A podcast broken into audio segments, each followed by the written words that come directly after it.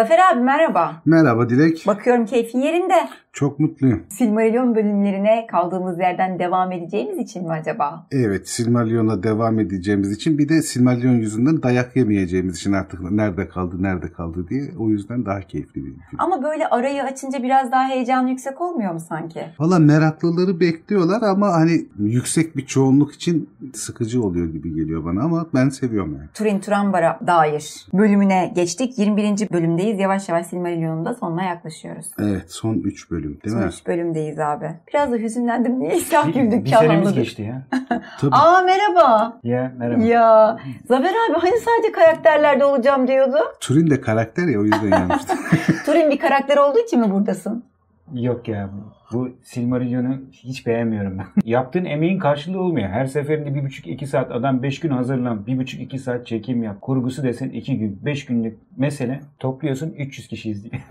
Ama Zafer abi vaktiyle Tolkien'de bastıramamış ya Silmaril'i Silmarillion'u. basmamışlar. Doğru yani. Basmamışlar. basmamışlar. Aynı çaba bizde de şu an mevcut. Yani bu işler daha bir meraklısına tabii yani işin doğrusu. Aynen Ama öyle. şey olması açısından önemli. Yani bu Silmarillion'u tamamladığımızda yani hakikaten bir şeyi tamamlamış olacağız. Böyle bir köken kitabı tamamını bitirmiş olacağız. Uzun vadede şu anda hani öylesine okuyan sadece savaşlar, elfler ya da ırklar hoşuna gittiği için okuyan arkadaşlardan kimileri daha fazla bir şey bilmek istediği zaman falan zamanla daha yani buralar zamanla değerlenecek yani o öyle değil. Ha ben şeyi söyleyeyim. Ben kitabı çok seviyorum. Yani. Ama Kitabı izlenmemesini sevmiyorsun. Aynen. Bizim Patron videolar mantığı. izlenmiyor. Ben onu sevmiyorum. Patron mantığı. Abi şöyle şimdi yolculuğumuza biz Silmarillion'la başladık. Evet. O yüzden bizim için kıymetli. Evet. Kesinlikle. O nedenle çok seviyoruz. Sonra da zaten bizim rehberimiz olan kitap olduğu için Evet. seviyoruz. Bu Silmarillion bölümünde bir farklılığımız var abi. Fon Değişik. değişik. Eskiden Silmarillion'u diğer stüdyoda çekiyorduk. Bu sevildi hem de aydınlık bize de iyi geliyor, sana da iyi geliyor. Burada devam etmeye karar verdik. Bitirene kadar burada devam ederiz Aynen. herhalde. Burada da zaten 3 bölüm kaldı. Burada Üç bölüm devam kaldı. ederiz. Burada hallederiz geri kalanını ya. O zaman yolumuz uzun, bölüm uzun abi. Bir an önce Ha, bu başlayalım. arada başlamadan da söyleyeyim. Ölümüne Turkasçıyız. Tulkasçılar var. Patron Tulkasçı ya. Aynen. Güleş sever olarak. Güleşelim. Güleşelim. Geçelim. Abi o zaman 21. bölüm Turambar Turin'e dair bölümüne başlıyoruz. Söz sende. Kitaptan olabildiğince sıralı devam edeceğim ki zaten çok oldukça uzun bir bölüm olduğu için izleyenler kitaptan takip ettiğinde çok şey yapmasınlar, zorlanmasınlar ya da kitabı okumaktan sıkılırlarsa dinlerken kitap sırası olduğunu bilsinler. Önceden söyleyeyim. O yüzden hani mesela ilk paragraf kitaptaki konu başlığı birçok insan okuduğunda neden bu buraya konmuş diye soracağı bir şey. Yani edebiyatta düzmece satırlar vardır, beyitler vardır. Hani kafiye uysun diye çok alakasız bir şey yazılır. Sonra konu devam eder. Öyleymiş gibi duruyor. Ama aslında diğer tarafla yani insan soylarıyla alakalı bağlantılı olduğunu anlamak açısından önemli. Belagund'un kızı Rian, Galdor'un oğlu Huor'la evli. Huor da Huri'nin kardeşi yani Turin'in babasının kardeşi. Ninat Anedöt'e gitmeden iki ay önce evleniyorlar bunlar ve hamile kalıyor şey. Tuor'u doğuruyor. Ama bu Ninat Anedöt'ün mutlak bir mağlubiyetinden falan sonra yani henüz iki aylık hamileyken soyunun birçoğunu kaybettiği savaşta ve dağıldıkları için gri elfler bunlara sahip çıkıyor ve onların yanında yetişiyorlar. Yani Tuor daha sonra Tuor hakkında da konuşacağız. Yani önemli bir karakterdir Tuor. Onun hakkında konuşurken detaylara gireceğiz. Elflerin elinde büyüyen bir insan. Soylu büyük bir insan o da. Burada Anfaüklit göndermesini de görüyoruz. Doğumundan ve biraz büyüdükten sonra çocuğu eşinin gelmediğini, geri dönmediğini, savaşta öldüğünü anlayan Rian Anfaüklit'e gidiyor ve Hauten Dengin denilen yani katledilenlerin höyü tepesi diye savaşta ölenleri üst üste yığdıkları ve orada bir tepe gibi oluşturdukları yerin üstüne gidiyor, yığılıyor ve orada hayatını kaybediyor, ölüyor. Ondan sonra şeye geçiyoruz. Asıl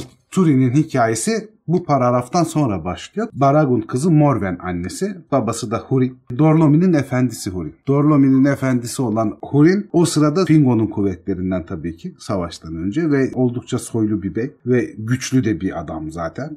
Anadolu'ya da gidiyor savaş kaybedilince bundan daha önceki bölümlerde de karakterlerde de biraz bahsetmiştik. İşte şey Morgoth'un esir ettiği ve onu bir zirvenin üstüne taştan bir tahta oturtup her şeyi benim gözlerimle göreceksin. Bütün akrabalarının ve soydaşlarının yok oluşunu buradan izleyecek ve hiçbir şey yapamayacaksın diye cezalandırdığı, seninle beraber bütün soyunu lanetliyorum dediği adam. Onun oğlu da işte bizim bu bölümdeki temel kahramanımız olan Turin. Birinci çağ 464'te doğuyor zaten. 8 yaşında Ninat Arnedoyat oluyor. Hatta babasını yolcu edenlerden birisi de Turin'dir. Yani 472 birinci çağda. 8 yaşına geliyor ve bir tane de kardeşi var bunun Lalait adında. Lalait şey demek gülüş, kahkaha anlamına geliyor kız kardeşi. Yalnız 3 yaşındayken Agbant'tan esen bir yerle zehirleniyor. Yani zehirli bir rüzgarla hastalanıyor ve ölüyor ve Turin hayatının ilk büyük acısını burada yaşıyor. O kardeşine çünkü özel bir şeyi var. E, sevgisi var ve çok neşeli bir çocuk. Ama 3 yaşında hayatını kaybediyor. 8 yaşında işte savaş sonrası babası da geri dönmüyor. Şeyde bahsetmiştik bu önemli bir detay. Doğu döllerini Hitlum'a yerleştiriyor Melkor. Şu şey savaş sırasında ihanet edenleri. Ama onların ilk teklifi, Melkor'un ilk teklifi güzel ovalara, çayırlara, cennet gibi topraklara yerleştirmekti. Beleriand ovalarına yerleştirmekti.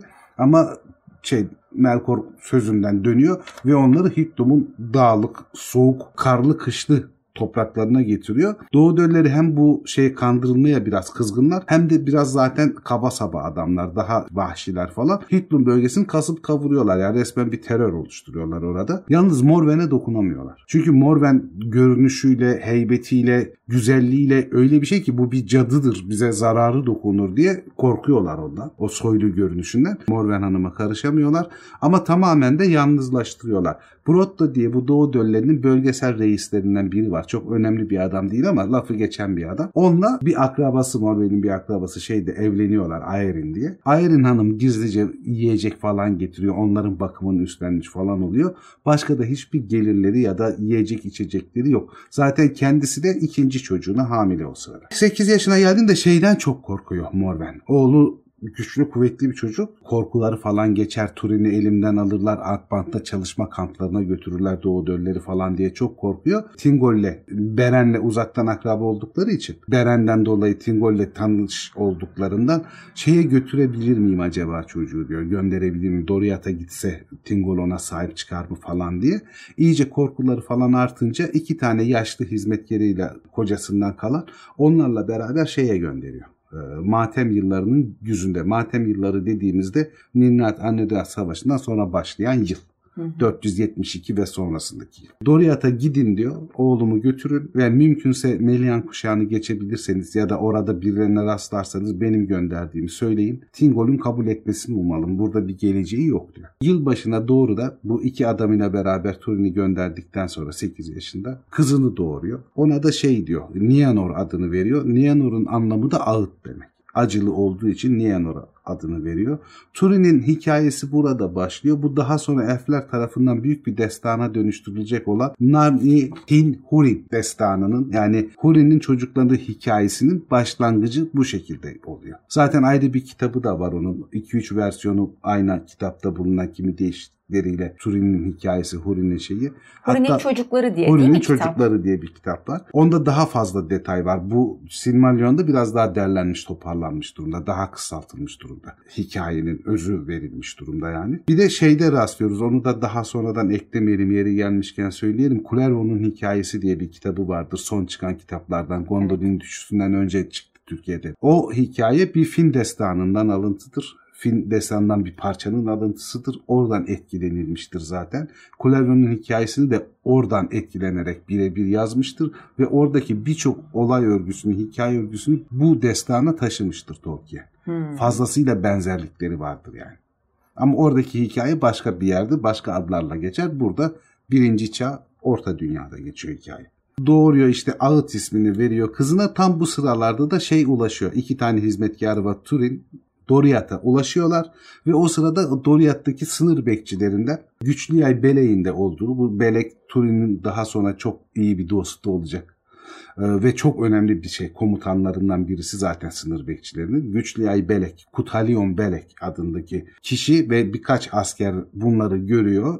Durumu öğreniyorlar ve Tingol'in yanına götürüyorlar Turin'i ve yanındaki şeyleri, arkadaşlarını. Tingol artık şeyi değişmiş. O eski e, insanlara karşı ön yargısı falan daha da değişmiş Ninnat Hanedayetten sonra. insanların büyük yararını, onlara desteklerini falan gördüğü için Hurin'i de Büyük Hurin diye anıyor. Yüce Hurin'in oğlu diye anıyor. Ve şey kendi ma- manevi evladı olarak sayıyor. Çok büyük değer veriyor. Kendi manevi evladı ol- olduğunu söylüyor ve ona çok iyi bir eğitim ve çok rahat bir hayat sağlıyor. Turin'in hayatındaki en rahat dönem bu dönem, bu kısa süre. Hmm. 17 yaşına kadar orada Menegrot'ta sarayda yaşıyor. O Ve sık sık da annesine şey gönderiyor Tingol. Haberciler gönderiyor. Bizde dön gelmek isterseniz diyor. Gelin siz de hani şeye Doriyat'a gelin diye.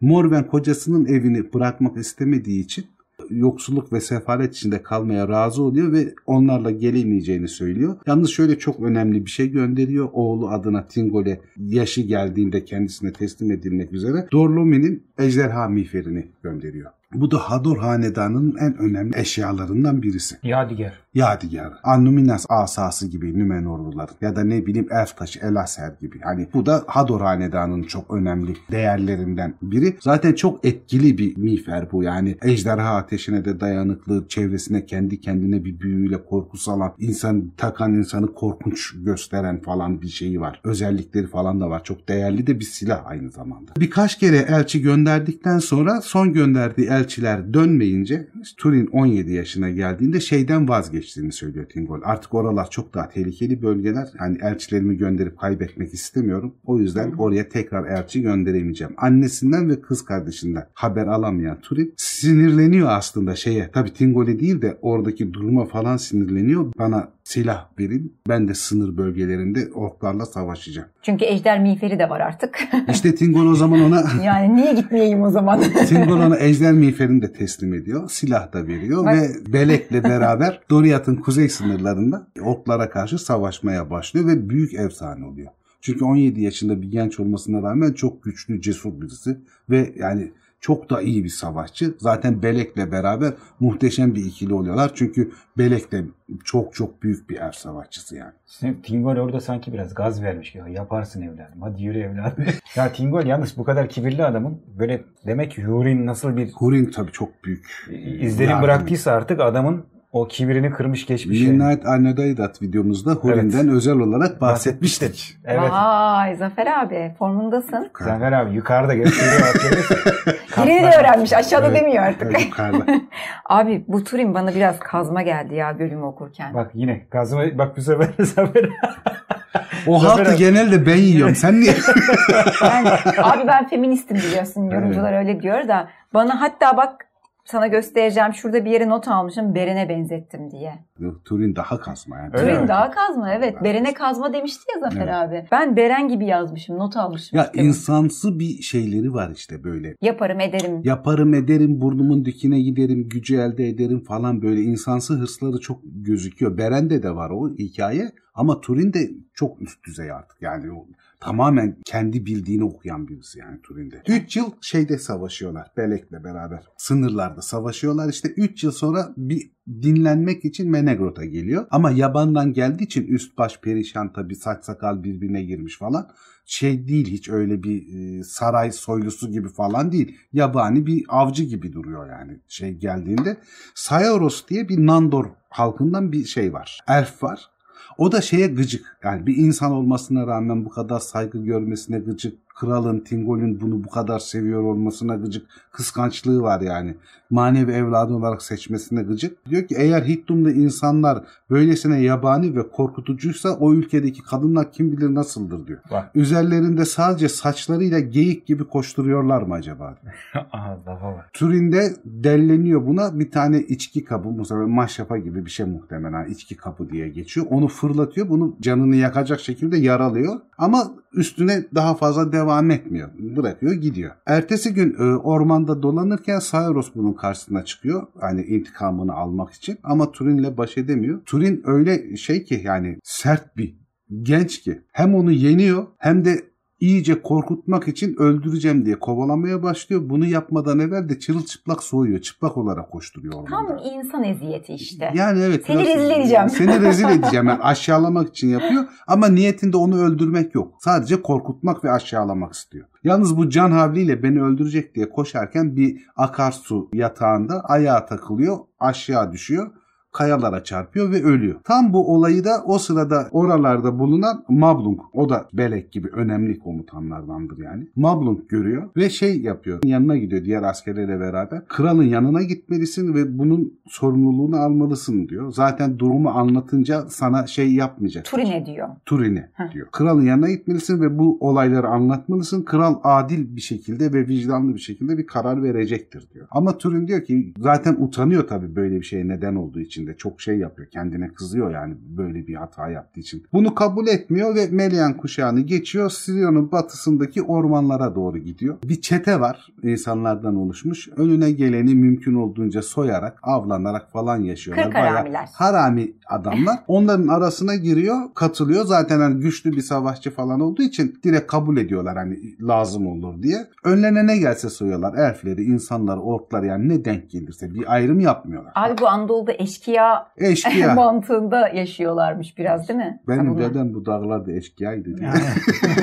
bu durumu anlatmak için de Belek Kingol'e gidiyor. Durumu anlatıyor. Böyle böyle oldu diyor. İşte Cyrus'la böyle bir daha önceden takışmaları var. Niyetinin Cyrus'u öldürmek olmadığını tahmin ediyorum kralım diyor. Kingol de ciddi bir araştırma yapıyor şeyde ormanda diğer arkadaşlarıyla bilmem ne falan. Hakikaten Turin'i şey yapıyor. Suçsuz buluyor. Ve gittiğine çok üzülüyor. Keşke dönseydi diyor. Affediyor Turin'i yani. Ya. Ama çocuk korkusundan Korkusundan, utancından Utanç, kaçmış, kaçmış oluyor. Kutanion Berek de kralım diyor. Onu diyor geri getirmek için elimden geleni yapacağım. Onun peşinden gideceğim. Bulursam da Menegrot'a sizin affettiğinizi ve Menegrot'a dönebileceğinizi söyleyeceğim. Onu da geri getireceğim diyor. İzin istiyor. Bayağı da bir şey yapıyor. Araştırıyor. Yani adı nerelerde geçmiş şeyin dışına çıkıyor tabii. Doriath'ın ve Melian kuşağının dışına dışına çıkıyor. Araştırıyor, ediyor. Bayağı bir süre şey yapıyor. Bir yıl kadar onu arıyor. Yani hemencecik de bulamıyor. Bu sırada Turin de haydutlar arasında yaşayıp iyice güçleniyor ve onların reisi oluyor. Bu İsmi ne re- oldu? Haksızlığa uğramış Haksızlık bir- edilen Nathan adını alıyor. Zaten Evet. Turin sürekli ad alacak. Kendine ad Evet. alacak ve birileri ona ad verecek. Yani böyle çok adlı birisi olacak. Evet. Çünkü asıl kimliğini saklamayı düşündüğü için sürekli kendine durumuna göre, kendi kafasına göre adlar veriyor. Bir de yeni gruplara katılıyor Yeni durmadan. gruplara katılıyor. Şey de oluyor hani onun durumu, edası, tavrına göre bir başkaları da ona ad veriyorlar. O da kullanılıyor. Çok adlı birisidir yani Turin. Turambar da takma adlarından birisidir mesela yani. Nathan ismini alıyor işte haksızlık edilen diye. Teigni'nin güneyindeki ormanlarda yaşıyorlar. O bölgelerde kamp falan kurarken o kamp kurulduğunda Turin orada değilken kamptan bir şekilde daha uzaktayken Belek buluyor şeyleri diğer haydutların olduğu yeri. Yalnız haydutlar tarafından Tingol'ün casusu olarak düşünüldüğü için yakalanıyor ve şey elleri ayakları bağlanıyor. Bayağı da kötü muamele ediyorlar Bele'ye. Yalnız Turin gelip Bele'yi görünce hemen tanıyor. İşte arkadaşlarının kaba davranışları için özür diliyor. Beraber yiyorlar, içiyorlar, sohbet ediyorlar. Çok mutlu oluyor dostluğunu gördüğü için. Ve şey kararına varıyor. Yaptıklarının kötü olduğunu Bele'yi görünce şey yapıyor. Bundan sonra diyor Melkor'un askerleri emrinde olanlar hariç ne elflere ne insanlara asla dokunmayacağız. Böyle bir söz veriyor. Tanrı Füyn'den aşağıya doğru diyor orklar bir yol buldular diyor. Oradan Dimbar'a doğru sürekli akıyorlar ana geçitinden geçip. Ben oraları bilmiyorum diyor Ceytun. Sen bilmemen normal çünkü diyor biz şeyde sınırlarda savaşırken hiç o kadar kuzeye gitmedik. Ama oradan hani çok sarp, kötü, hani çok da rahat değil ama sonuçta o taraftan geçilebilecek bir yer buldukları için Dimbar diyor şu anda Karael'in gölgesi altında ve gitgide de işgal ediliyor. O yüzden diyor Dimbar'a benimle beraber gelip orada beraber savaşalım. Zaten şeyde Tingol'de Menegrot'ta seni affetti. Oradan da kralın yanına gidebiliriz diyor. Turin kabul etmiyor. Biraz dik kafa. Çok dik kafa. Çok dik kafa. Turin bunu kabul etmiyor ve şey diyor yani ben diyor seninle beraber dönemem diyor. Orada bir suç işledim diyor. Beni affetmesi de çok önemli değil ama ben geri dö- dönemem. Çünkü şey birisi benim yüzümden öldü falan. Belek'le ayrılacaklar. Hani Belek kendi yoluna gidecek doğal olarak. Dimbar'a gideceğim. Oradaki şeyle Melkor ordularını durdurmamız gerekiyor falan diye. Bir ok atımı diye tarif ediliyor. Bir ok atımı kadar ayrılışlarında beraber yürüyorlar. Bu tekrar teklifini yapıyor. Benle Dimbar'a ve Menegrot'a gel diye. O da diyor ki sen beni görmek istiyorsan diyor sen benle burada kal. O da ben Dimbar'a gideceğim diyor. O zaman diyor bu son görüşmemiz mi? Son görüşmemiz diyor. Şey Dimbar'a dönüyor. Belek Dimbar'a dönüyor. Sen de diyor beni bulmak istersen diyor bir gün Dimbar'dan vazgeçip O sırada uzakta Amanrut Dağı'nı görüyor. Amanrut dolaylarında olacağım ben de. Bu dağda olacağım diyor. Sen de diyor dostun Turin'le beraber kalmak istiyorsan sen de Amanrut'a gelirsin diyor. Bu şekilde ayrılıyorlar. Belek şeye dönüyor bin mağaralara yani Menegrot'a dönüyor. Melia'nın huzuruna çıkıyor ve onlara Turin'in böyle böyle şeyler dediğini ve oralarda yaşadığını falan anlatıyor. Ben diyor Turin için diyor Tingol daha ne yapabilirim ki geri dönsün diye üzülüyor. Belek efendisinden şey istiyor, izin istiyor ve diyor ki efendim diyor siz bana diyor bir tane kılıç verin ve bir zırh. Çünkü diyor artık orklar o kadar çoğaldı ki yayımla öldürebilecek ya da savaşabilecek kadar uzak değiller. Burun buruna çarpışmamız gerekiyor ve benim zırhımla kılıcım orkların kalkanlarına ve zırhlarına yetmiyor. O da istediğin kılıcı alabilirsin diyor Tingol'de. Ben diyor Turin'in yanına gideceğim, Turin'i bulacağım. Ona yol göstereceğim, onun hayatını koruyacağım. Olabildiğince onu razı edip Menegrot'a geri getireceğim. Bunun sözünü veriyorum diyor. O da diyor ki istediğin kılıcı seçebilirsin diyor Tingol. Yalnız diyor Aranrut diye bir kılıç var. O direkt Tingol'un kılıcı. Aranrut hariç benim kılıçlarımdan istediğini seç. Anglaçel diye bir kılıç var. Karaelf Eol'un yaptığı kılıç. Yani e, şeyin babasının Maegne'nin babasının yaptığı kılıç. O da dünya yapım yani ham maddesi dünyadan değil düşen bir gök taşından yapılmış bir kılıç. Kara kılıç o. Güçlü, çok sağlam, çok keskin yani tam bir savaşçı kılıcı. Ben diyor Anglaçeli seçeceğim diyor. Bu, bunu sevdim diyor. Onun bir de ikizi var aslında aynı maddeden yapılmış. Magnin babasından çalana kadar babasının Eol'un kılıcı olarak kalıyor. O da Anguire. Bunlar ikiz kılıçlar. Böyle ikiz kılıçlar oluyor. Aynı ustadan ve aynı maddeden yapılan kılıçlara ikiz kılıçlar deniyor. Şey diyor Melian yani diyor sen bu kılıcı seçtin ama diyor hala yapımcısının kötü ruhu bu kılıcın içinde atıyor. Karanlık ruhu kötü demiyor. Karanlık ruhu hala bu kılıcın içinde. Bu kılıç sana hayır getirmeyecek çok uzun sürede taşıyamayacaksın. Yazık Melian hep konuşuyor konuşuyor. Bunu bazen dinlemiyorlar ya. Biliyor ama yani. Melian geleceği görüyor ya. Görüyor, biliyor, söylüyor. Olacakları anlatıyor. Diyor ki yapma etme bak bu olacak diyor. Gidiyor yapıyor. Genelde. Genelde Ve gene kötü oluyor. Evet genelde böyle oluyor. Hani onu uyarmasına rağmen şey diyor. Her şeye rağmen diyor yapabildiğim kadar diyor kullanabildiğim kadar bu kılıcı kullanacağım. Bu iyi bir kılıç diyor Belek. Hayır değiştir yani ne var? Ve Melian son bir hediye veriyor. Hem Bele'ye hem de herhalde Turin'e yaptığı tek iyilik olabilir bu. Lembas veriyor. Hı hı. Lembas'ın şöyle bir özelliği var. Lembas elflerin azı olduğu için insanlara verilmiyor. Ta 3. çağa kadar hiçbir insan yemiyor herhalde Turin falan haricinde. Binlerce yıl.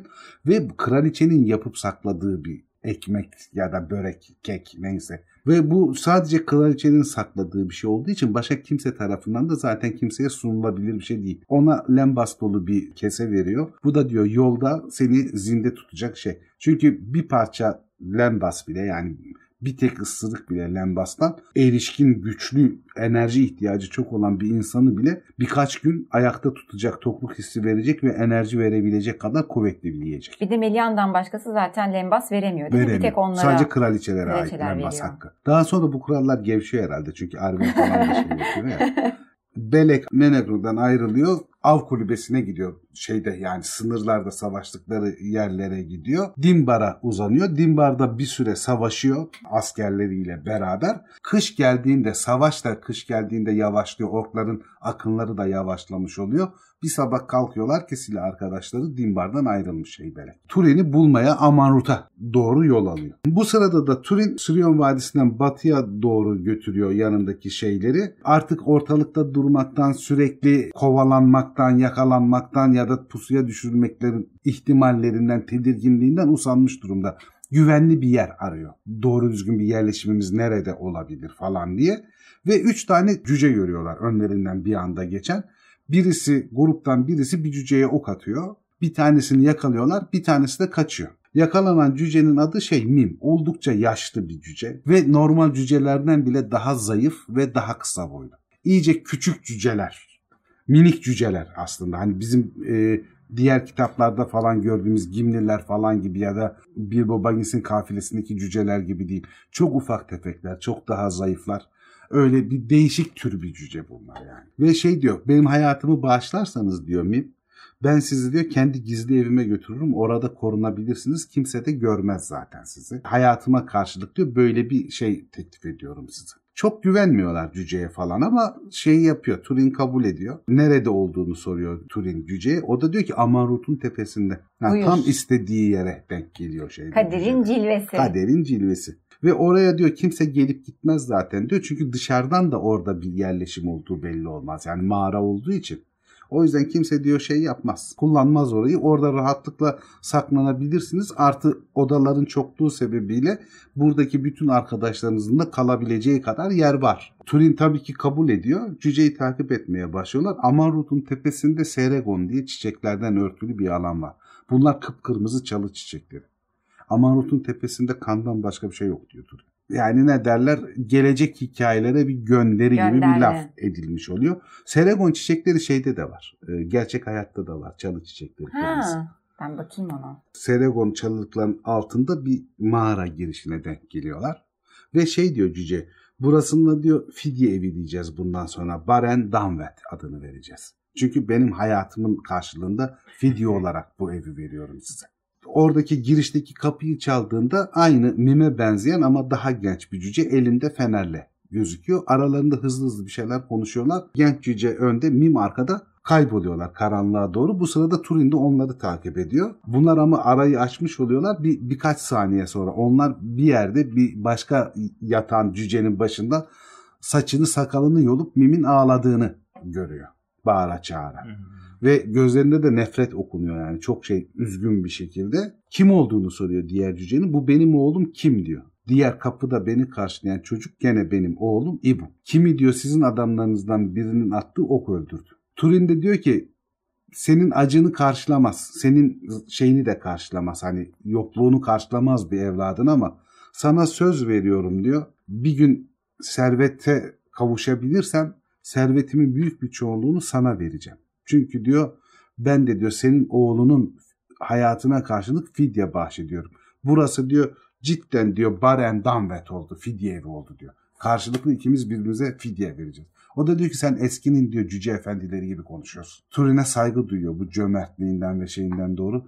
Doğru diyor hani rahatlamasam da acım geçmese bile evimi sizle paylaşmaya bu sefer gönül rızasıyla izin veriyorum diyor. Ne çabuk vazgeçti ya oğlunun acısından. Para. Vay be. Biraz para göz diyorsun sen bu Minne Cüceler. kabilesi için. Cüceler, Cüceler, ve altın doğru. hikayesi biraz sıkıntılı. Yani aslında hiçbirimizden farkları yok desek Aynen. daha doğru olabilir. Ben hiç öyle değilim. Ben öyleyim. Sen patronsun. O yüzden ben hep işçi kalacağım. Ben maaşıma bakarım. ben maaşa bakarım. ben maaşa bakarım. bu hikayede yanan ben olacağım gibi görünüyor. Ve bu Amonrut'taki yaşamaları bu şekilde başlıyor. Şey Turin'in ve adamlarının Mim'le beraber. Ve Amonrut'un üstünden baktığında şey yapıyor. Kuzeye doğru uzaklara bakıyor. Orada Amonobel'i görüyor. Bretil ormanlarının içindeki tepeyi. Ama o batıya dönüp bakıyor. O eski yaşadığı Hitlum'daki, Dorlomin'deki dağları, oraları görebilir miyim diye. Çünkü oralar hala çocukluğunun geçtiği, ilk çocukluğunun geçtiği, annesinin kız kardeşinin yaşadığı yerler. Böyle özlem dolu falan bakıyor gölge dağlarının olduğu tarafa doğru. Tabii ki şeye gitmiyor o zamanlar. Orada Amonrut'ta yaşamaya devam ediyor. Turin'le Mim bu sürede diğerleriyle değil ama Mim Turin'le arkadaş oluyor. Çok fazla şey anlatıyor. Mesela nasıl biz bu kadar ufak kaldık diğer cücelerden. Vakti zamanında diyor Nogrod ve Belegos cücelerinin bizi dağlardan kovduğu cüceleriz biz. Sayımız oldukça fazlaydı. Ama diğer cücelerden farklı olduğumuz için bizi cüce olarak görmedi elfler ve bizim birçoğumuzu avladılar. Biz de zamanla mağaralarda yani büyük dağlarda Belegos, Nogros gibi kentlerde yaşamadığımız için mağara kazma özelliğimizi, madenle uğraşma özelliğimizi kaybettik. Boyca da cüssece de daha şey küçük cücelere döndük. Bir sırlarını vermiş oluyor aslında Yani. bir yerde. Bayağı Aynen. dostluk ediyor. Yani çok önemli şeylerden bahsediyor. Bize diyor ufacık cüceler dediler diyor Sindar dilinde diyor. Nogeti Nibin. Ve Sindar'ın kendi soyunu falan avladığını falan hatırladığı için çünkü bir cüceye göre bile çok yaşlı olduğu söyleniyor. Hatırladığı için Sindar'dan ve genel olarak bütün elflerden nefret ediyorlar. İnsanlarla o kadar büyük sorunlar yok. Çünkü insanların onu avlama gibi bir şeysi olmamış vakti zamanında. Yani Ve diyor ne haksız haksız değiller tabii canım yani hayvan gibi avlamışlar ki bunlar da sonuçta cüce değişik bir türde olsa. Ve diyor buralar diyor bizim topraklarımızdı biz yaşıyorduk diyor. Kral Felagut Findrot diyor gelip Nargothrond'u kurduğunda diyor bizi buralardan kaçırdılar. Bizi buralarda tutmadılar. Kendi vatanımızı kaybettik onlar yüzünden. Turin'de onunla dostluğunu ilerletiyor falan ama bu cücelerin şeyi var e, böyle. Bütün cücelerdeki gibi aslında oldukça ketum. İş son raddeye geldiğinde kendi çıkarlarını gözeten canlılar. Bütün cüceler için diyemeyiz tabii bunu ama cücelerin temel özellikleri kendine dönük olmaları ve kötü olmaları. Bu cüceler de bu daha da ilerlemiş bir durumda. Çünkü diğer cücelerden çok daha kötü şartlarda hayatlarını sürdürmüşler. Yani artık öyle bir hale gelmişler ki vakti zamanında bu Amonrut'taki mağaraları da bunların şeyleri tayfa oymuş. Ama ondan sonra bir başka mağara yapacak sayıda kimse kalmamış zaten. Biz diyor orta dünyada yaşayan son 3 minik cüceyiz diyor. Bir tanesi de ölmüş zaten. Bir oğlu İbun bir de Mim kalmış. Cüce hesabına göre bile Yaşlı yaşlılardı diyor. Yani diyor. cüceler 250 yaşında falan ölüyor normalde. Demek ki şey Mim 250 yaşından büyük muhtemelen. Evet. Ya da en az 250 yaşında ve hala hayatta. Soykırıma uğramış yani. Soykırıma uğramışlar, Elfler soykırım. soykırım yapmış. Elfler evet bir şekilde hem avlayarak soykırım yapmışlar hem de kendi topraklarını hani Sürmüşler oraya kondukları için sürmüşler. Yani bunlar da öyle çok dayanıklı, güçlü, kuvvetli canlılar değil mi? Minik minik canlılar yani. Muhtemelen doğada da birçoğu hastalıktan falan ölmüşler. Doriath ve Nargothrond'un diyor çok eski masallarında bir hikaye gibi kaldık biz diyor. Artık bizden diyor kimse bahsetmez, kimse bilmez. Yazık. Aslında yani Turin hakikaten türünün son örneklerini görüyor yani. O açıdan da şanslı birisi. Ama abi gittiği yerde bir ölüm, gittiği yerde bir bela. Ne yaptın? Melkor lanetledi garibimi. Yani Bütün soyu lanetledi. Yok vallahi hiç sevmedim Namussuz Turin'i ben. Melkor. Bölümü bitirdiğimde şey diyordum ya adam gittiği yere lanet getirmiş. Böyle bir şey olabilir mi? Evime almam. Lanetli işte adam. Lanetli adam yani hakikaten. Kış geliyor. O sırada kışlar olabildiğince sert. Nihayet Anediyat'tan sonra kışlar oldukça sert geçiyor bir süre.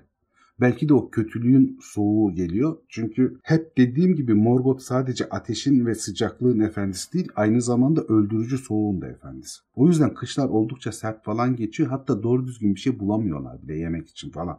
Birçoğu soğuktan falan hastalanıyor. Zaten aralarında sadece en dayanıklıları falan bu mağaralardan çıkıp bir şeyler aramaya gidiyorlar. Ve Mim'le oğlu zaman zaman topladıkları o kendi yetenekleriyle kök e, meyveler, sebzeler falan getirdiklerinde onları falan yiyorlar ama bütün grup perişan olmuş durumda. Ama bir gün dış kapı açılıyor. Ateşin yanına doğru böyle iri cüsseli birisi yaklaşıyor ve ateşin başında ısınmaya başlıyor. Bunlar hemen tabii şey yapıyorlar, tedirgin oluyorlar falan. Turin gidiyor yanına bakıyor, Belek gelmiş. Hı. Tabii Yine buldu. dostça şey sarılmalar bilmem neler falan. Belek'in önemli özelliklerinden biri savaşçılığının yanı sıra iyi de bir günümüz için doktor olması ya da otomacı olması. Yaraları iyileştirmede, hastalıkları iyileştirmede mahir biri. Kitapta 2-3 yerde sadece bu bölümde geçiyor. Belek Orta Dünya'daki önemli elflerden biriydi diye. Yani yetenekli elflerden biriydi. Gerek savaşçılığıyla, gerek bilgisiyle, gerek şeyle şifa yeteneğiyle. Güçlü Yaybeli'yi daha önce birkaç bölümde sanki Su- duymuştuk bahsettik. Silmarillion'da. Evet Silmarillion'da Güçlüay Belek'ten. Doriath'tan bahsettiğimizde duyduk. Bu Güçlüay Hmm, Belek'le Doriath'ın yıkılışına Mablung şeyde Nirnaeth Arnedoidat'ta savaşmaya giden Doriath'tan Hmm. birkaç kişiden Evet. ikisi Hem zaten. Silmarillion bölümünde yaptık Silmarillion. hem de savaşta. Evet anlattık. savaşta da yaptık. Belek Turin'e dönmüş oluyor yani. Oradaki hasta e, insanları falan kısa sürede iyileştiriyor. Lembastan veriyor ve güçlendiriyor.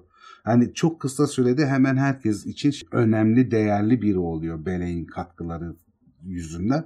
Yalnız bu duruma en fazla sinirlenen ve onunla hiç konuşmayan, Turin'le arası iyi diye Turin'le de ilişkisini koparan, sadece kendi oğluyla fısır fısır bir şeyler konuşup genelde karanlık köşelerde kalan Mim var. Tabii ki. Çünkü Mim elften nefret ediyor. Sırf elf olduğu için bile nefret ediyor yani. Turin de bu ayrışmanın, uzaklaşmanın farkına bile varmıyor. Belek'te muhabbet et- etmekle. Ama anlattı adam o kadar değil mi? İnsan bir şüphelenir dedi ki elfler böyledir, şöyledir. Turin zekasıyla olan birisi değil. Yani zekasıyla önemli bir insan değil yani. Babası olsa mesela muhtemelen sanayiye verirdi yani öyle bir. Ay evet. Çünkü Hurin çok akıllı bir adam yani bir şey değil bu Turin oğlu gibi değil. Aile Geçip- çalışanlar sana düşman olacak Zafer abi. Valla sanayide çalışanlar bana düşman olmasın. Ben hepsine bayağı saygı duyuyorum yani. Hem iş zor, hem geliri yüksek, hem de meslek abi. Meslek başka bir şey yani. Yani statü nedir bu? Pöf yani statünün bir anlamı yok aslında. Meslek ölümsüz bir şey. Aynen. Sen iyi bir motorcuysan Dünyanın her yerinde motorlar aynı temel prensiplerle yapılıyor. Yani ben hepsine saygı duyuyorum. Meslek sahiplerinin hepsine saygı duyuyorum yani. Meslek yapabiliyor. Yani Turing'i babası Hurin küçükken sanayiye Yani vermiş verseydi olsaydı bir şu işe an, yarardı. şu an daha akıllıca hamleler yapıyor evet olabilirdi. yani bir işe yarardı hiç olmasa. Evet Aynen. Diyerek konumuza Topladık. Kitap sırasına göre geldiğimizde Morgoth'a geri dönüyor. Gene burada bir açıklama paragrafı görüyoruz. Bu da gene ilk okuyucular için falan abi burada neden bahsediyor, niye soktu bunu araya diye bir düşünce olabilir. Ama Morgoth'un durumunu, hissiyatını e, anlamak açısından çok önemli. Diyor ki burada da düşmanlarının yaptıkları amaçlarını ve kendi kötülüğü için değerlendiren karanlık efendinin aklındakileri kim bilebilirdi? Bütün düşmanlarını gözleyerek aslında herkesin ne yaptığını, ne yapmak istediğini falan haberi vardı. Böyle bir istihbarat bilgisine sahipti Morgoth. Ama Morgoth'un en çok ulaşmak istediği zihninin ne düşündüğünü, ne yaptığını bilmek istediği kişi Melian'dı. Zihnine ulaşmak için Melian'ın sürekli çok uğraştı ama Melian her seferinde onu geri püskürttü, zihnine sokmadı. Bir de bu Melian'ın meselesini daha önce ta ilk Silmarillion'da anlatmıştık. Herhalde şeyde e, ilk 2-3 bölümden birinde anlatmıştık. Anlattık anlattık. O zaman da şeyden bahsetmiştim. Melia'nın en çok korktuğu canlı Morgoth. Çünkü Morgoth özellikle Melia'na tebelleş olan birisi. Çünkü Orta Dünya'da o zaman Melian çitleriyle falan Melkor için en büyük sorun çıkartan yaratılmış Melia. O yüzden Melian da ama öldüresiye korkar Morgoth'tan. Çünkü onun da ne kadar güçlü olduğunu Melian biliyor bir manya olduğu için. Evet Melkor'un gücünden Ha bir de kuvvetinden şeyle abi haberi o var. kendi kuşağının içinde de hiç görmüyor. Nerede olduğunu da bilmiyor. Evet evet. Oraya Yani- sefer de düzenleyemiyor. Düzenleme. Öyle bir güçleri yok hani gidip Morgoth'u yenecek. Zaten bir kere heves ediyorlar, tarumar oluyorlar yani. Tam aynı şekilde Morgoth da onun yerini bilmiyor. Tabii şeye giremiyorlar. Orada da sorun. Tabii tabii Melia'nın şeye... Morgoth için de büyük aşağı- sorun. Tabii tabii onlar da tırsaklar yani birbirlerinden çekiniyorlar yani. Agmant'ın gücü yani Melkor'un gücü artık olgunluk seviyesine geliyor. Savaştan sonra da zaten güçlü kalan taraf Agmant ve daha da bir geliştiriyor kendini ordularını falan derliyor topluyor falan ve Dimbar üstüne Anah geçitinden daha fazla sayıda kuvvet göndererek Dimbar'ı ele geçiriyor.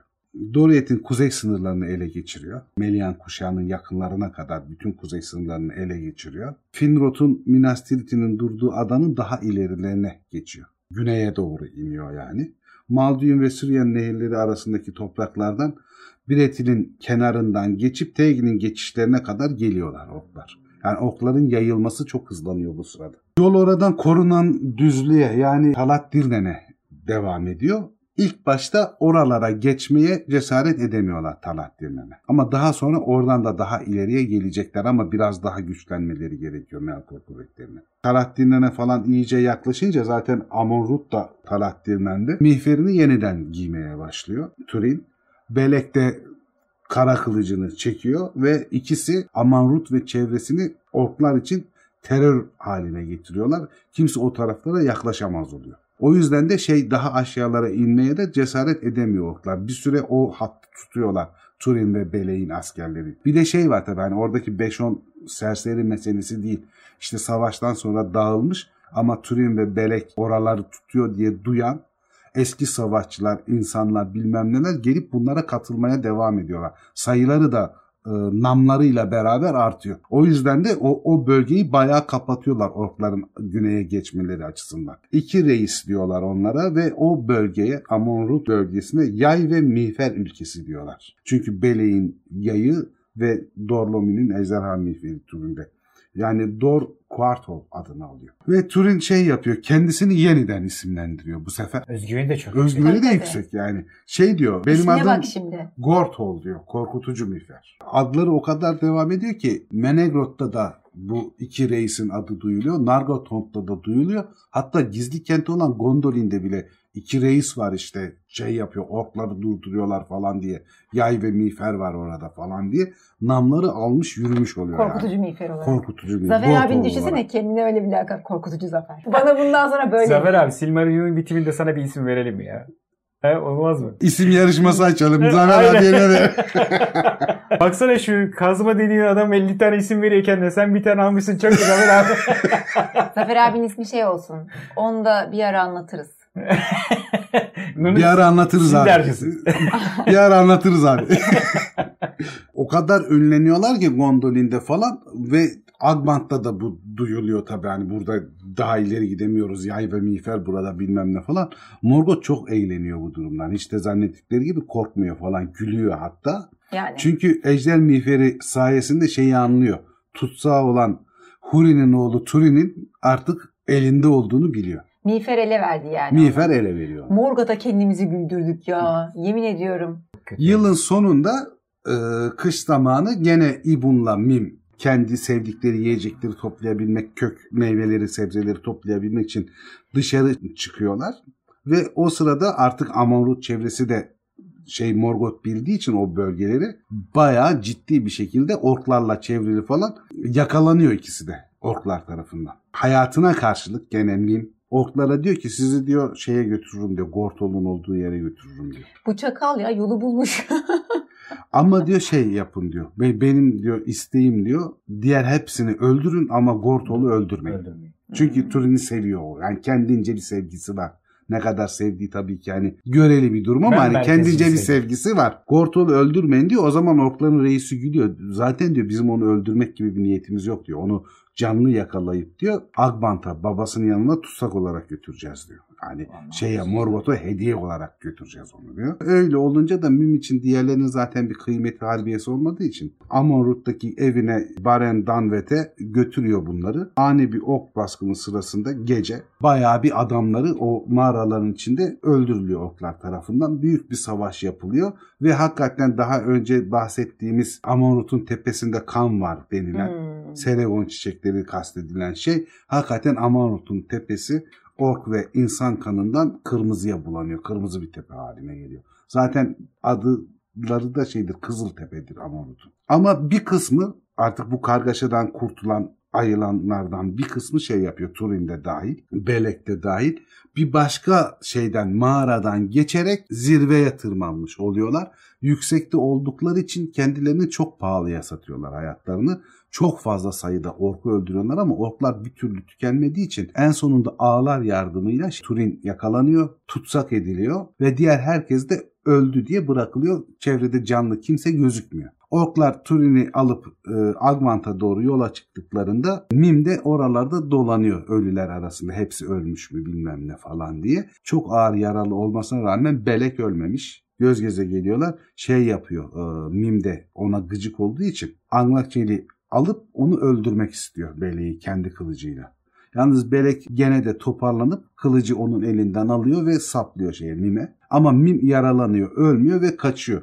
Ve arkasından bağırıyor. Hador hanedanının intikamı seni bulacak Mim diye. Belek çok ağır yaralı olmasına rağmen falan hem Lembas'tan kaldığı için hem de kendisini tedavi edebilecek bilgiye sahip olduğu için kısa zamanda toparlanıyor ve saplantılı bir şekilde Turin'i sevdiği için Turin'i orklardan kurtarmam gerekir diye orkların izini sürmeye başlıyor. Yani ölmediyse kurtarayım. İlk başta şey yapıyor. Ölüsüler arasında Turin'i arıyor. Bulamayınca diyor ki bunu canlı olarak ele geçirdiler. Demek ki yanlarında esir olarak götürüyorlar. Hı hı. Amanrut'tan ayrılıp Tegn'in geçitlerine doğru yola koyuluyor. Orkların izini sürüyor. Biri Tiyak'ı geçip Dimbar üzerinden Anak geçitine. O Anak geçitinden yukarı doğru da zaten şeye çıkacaklar.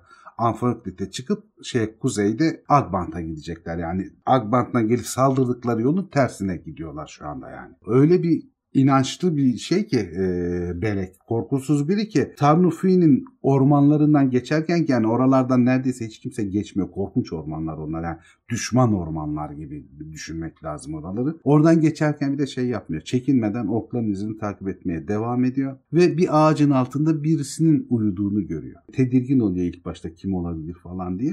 Ama yanına gittiğinde bunun bir elf olduğunu ama perişan halde bir elf olduğunu fark ediyor. Ona biraz lembas verince o elf de şey yapıyor canlanıyor. Zaten Verildiği için- direkt canlandırıyor. Evet yani çok şey etkili bir şey o. Aynı Yani zamanda ilaç da görevi de Muhtemelen. görüyor. Sadece yani dinçlik değil de. Penisilinden evvel kullanılıyor Değil mi abi herhalde. işte? Aspirin gibi. Aspirin. Ver gitsin. Elf kendini Guilin oğlu Givindor diye tanıtıyor. Bu Givindor'u nereden hatırlıyoruz? Gene savaştan hatırlıyoruz. Nilner Tane Dayıdat'tan. Ve Berek ona kederle bakıyor çünkü vakti zamanında Akbant'ın kapılarına o savaş sırasında en önce at sürenlerden biri olduğunu, önemli bir Nargothrond beyi olduğunu, çok güçlü bir savaşçı, cesur bir savaşçı olduğunu biliyor. Şimdi diyor neredeyse diyor yarı cüssesine düşmüş beli bükülmüş ihtiyar bir adam, ezilmiş bir adam gibiydi diyor.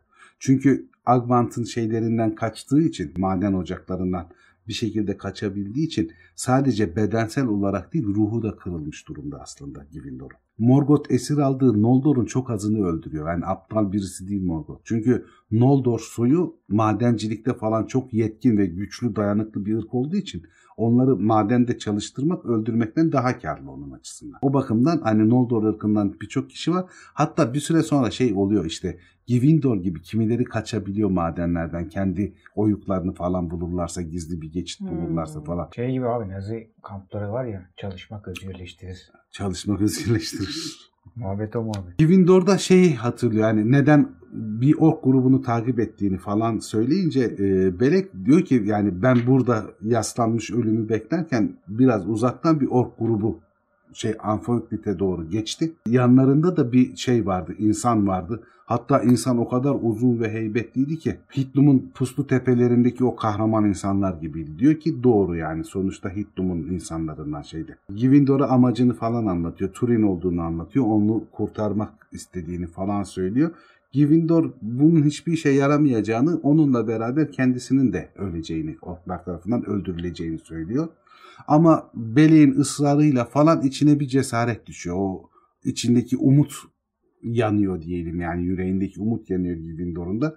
Şey bütün halsizliğine, perişanlığına falan rağmen bu işte sana yardımcı olacağım. Benim hayatımı kurtardın diyor. Beraber bu ork kafilesinin peşine kuzeye doğru devam ediyorlar. Abi burada bir ara verelim. Verelim, İkinci bölümde muhteşem insanımız Turin'in hikayesine devam, devam edelim. edelim. Tamam. Thank you.